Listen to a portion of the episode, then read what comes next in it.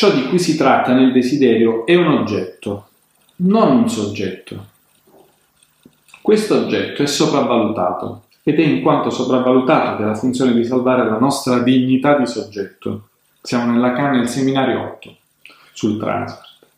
Vale a dire di fare di noi qualcosa di diverso da un soggetto sottomesso allo slittamento infinito del significante. Vedete, per Lacan la dignità del soggetto sta nell'essere un soggetto diverso dal soggetto sottomesso allo slittamento infinito dei significanti. Quindi un soggetto che non si lascia, potremmo dire, abbindolare del tutto alla possibilità di trovare una, una pace, un alloggio, un'adozione nel simbolico. Esso fa di noi, questo oggetto, qualcosa di diverso dal soggetto della parola, quel qualcosa di unico, di inestimabile, di inestimabile, in ultima analisi, di insostituibile, che costituisce il punto in cui possiamo veramente indicare quella che ho chiamato la dignità del soggetto. L'equivoco del termine individualità è che non siamo qualcosa di unico in quanto siamo questo corpo qui e non un altro. L'individualità consiste interamente nel rapporto privilegiato in cui culminiamo come soggetto nel desiderio.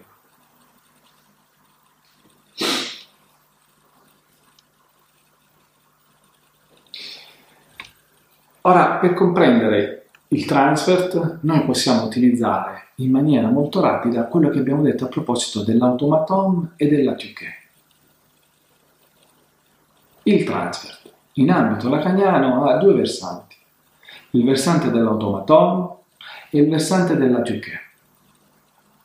Vi dicevo che noi troviamo la logica dell'alienazione, quindi la logica dell'automatismo dei significanti, attraverso una domanda. Che vuol dire?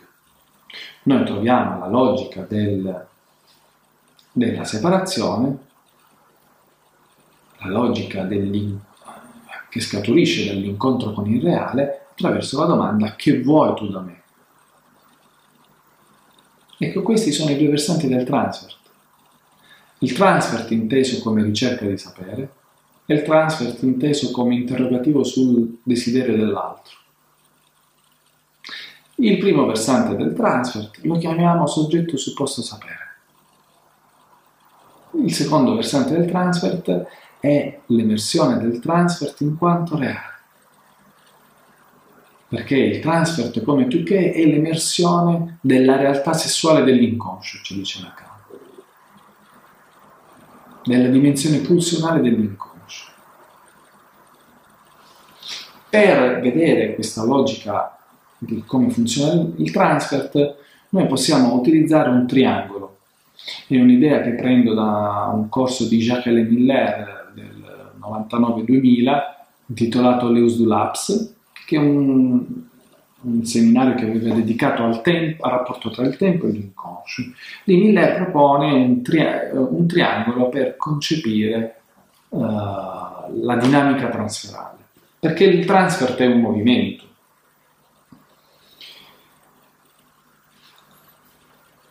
provate a ci provo, eh? magari stavolta mi riesce provo con l'evidenziatore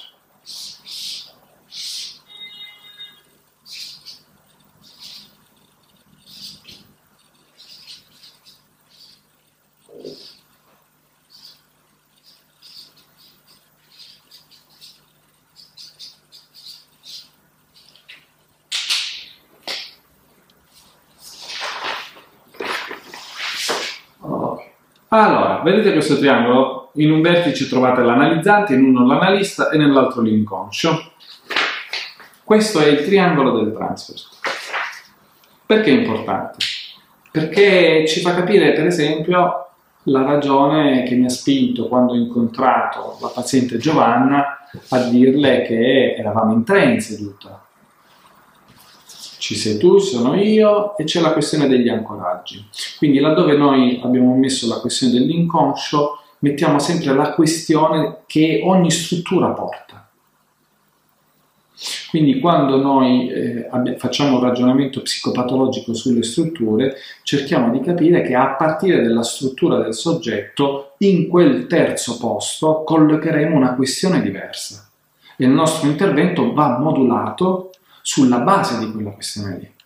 In base alla struttura, il sintomo sarà espressione di una struttura diversa, la domanda del soggetto sarà diversa e il transfert sarà diverso.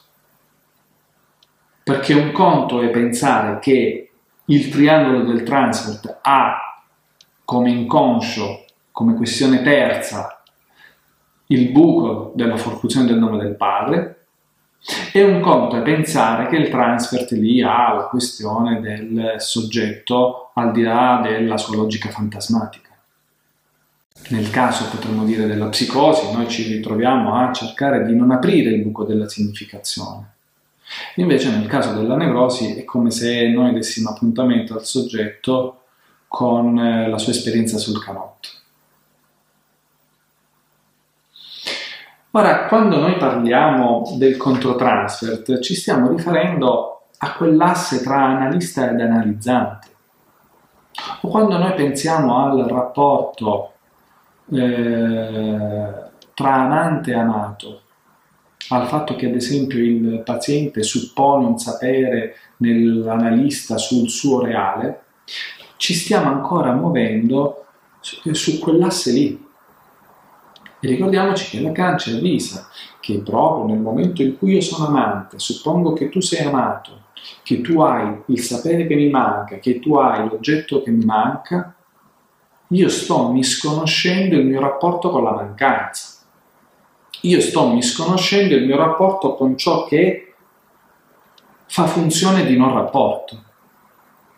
Perché uno dei nomi che possiamo dare alla l'esperienza della mancanza è ciò che fa funzione di non rapporto. E se io invece parto con questo transfert in cui suppongo che il sapere ce l'abbia l'analista, questo non è l'attivazione del soggetto supposto sapere. È importante questo, soprattutto nei colloqui preliminari, che uno non si faccia incantare di questa attribuzione di sapere che viene data all'analista. È importante che invece ci sia un'attribuzione di sapere, potremmo dire, al luogo dell'inconscio. Quindi quella che noi chiamiamo l'attivazione del soggetto supposto sapere non è l'attribuzione del sapere all'analista, ma è invece l'affidarsi alla possibilità che esista un sapere che io non so di sapere, che nel mio sintomo esista un sapere che mi interroga un sapere che io cerco. E questa, potremmo dire, è la versione dell'automaton dei significanti, la ricerca di un sapere.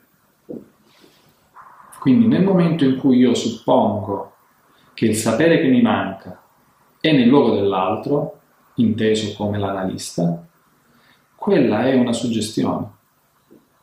Quello è un movimento dove io sono l'amante, che è marchiato da un meno, e penso che il più sia nel luogo dell'analista. Ciò che mi manca lo sa lui. Ciò che io devo capire di me lo sa lui. Allo stesso tempo, invece, noi possiamo vedere come l'attivazione soggetto supposto sapere e capire che non è nel luogo dell'altro, inteso come l'analista, che possiamo trovare la risposta alla nostra questione. Tra l'altro, il lavoro di ricerca di un sapere che fa l'analizzante in seduta è un lavoro sul buco del sapere, su ciò che nessun sapere può del tutto colmare.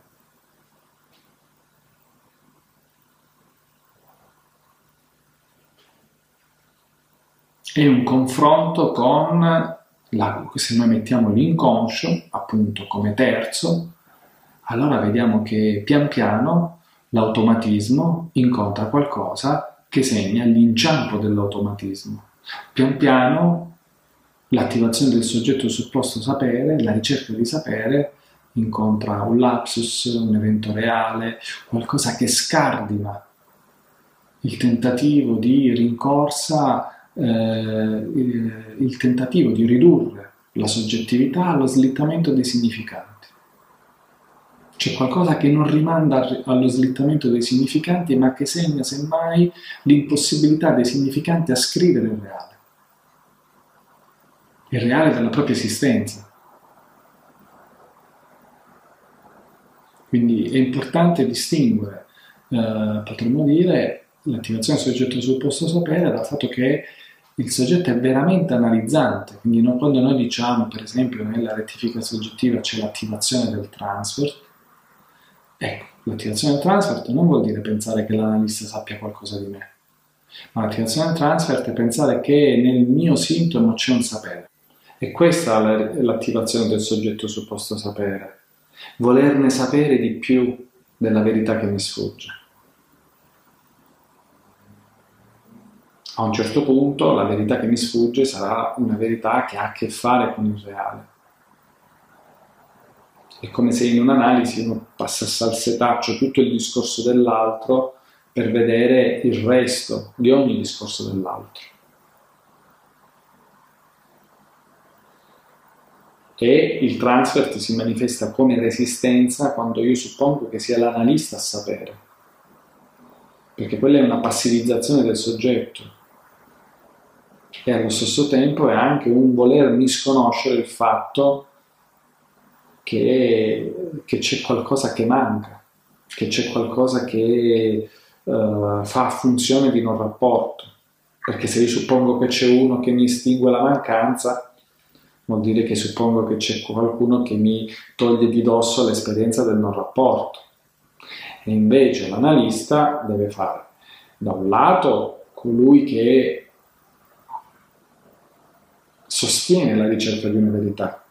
Dall'altro lato l'analista è il rappresentante di ciò che non fa funzione di rapporto. E qui vedete che l'analista da un lato sostiene il transfer come soggetto supposto sapere, dall'altro lato l'analista sostiene il confronto del soggetto con qualcosa che sfugge, che abbiamo visto ha un nome, è quello che dà al soggetto la sua dignità di soggetto l'oggetto piccolo A. Ecco che vuol dire farsi sembiante dell'oggetto piccolo A. Cioè il desiderio dell'analista è un desiderio senza domanda, ma è un desiderio, una presenza viva. In questo senso noi possiamo... E che vuol dire un desiderio senza domanda? Quando il neurotico incontra il desiderio dell'altro, cerca di ingabbiarlo in una domanda quindi noi dobbiamo rappresentare per il paziente che ci incontra ciò che sfugge alla sua presa fantasmatica. Ecco perché la questione dell'interagire mm, troppo col paziente eh, dal punto di vista della verbosità, della dialogicità può far trasparire una posizione che mi domanda qualcosa, può dare gli elementi, l'appiglio per ricondurre la presenza dell'altro a qualcuno che mi domanda qualcosa.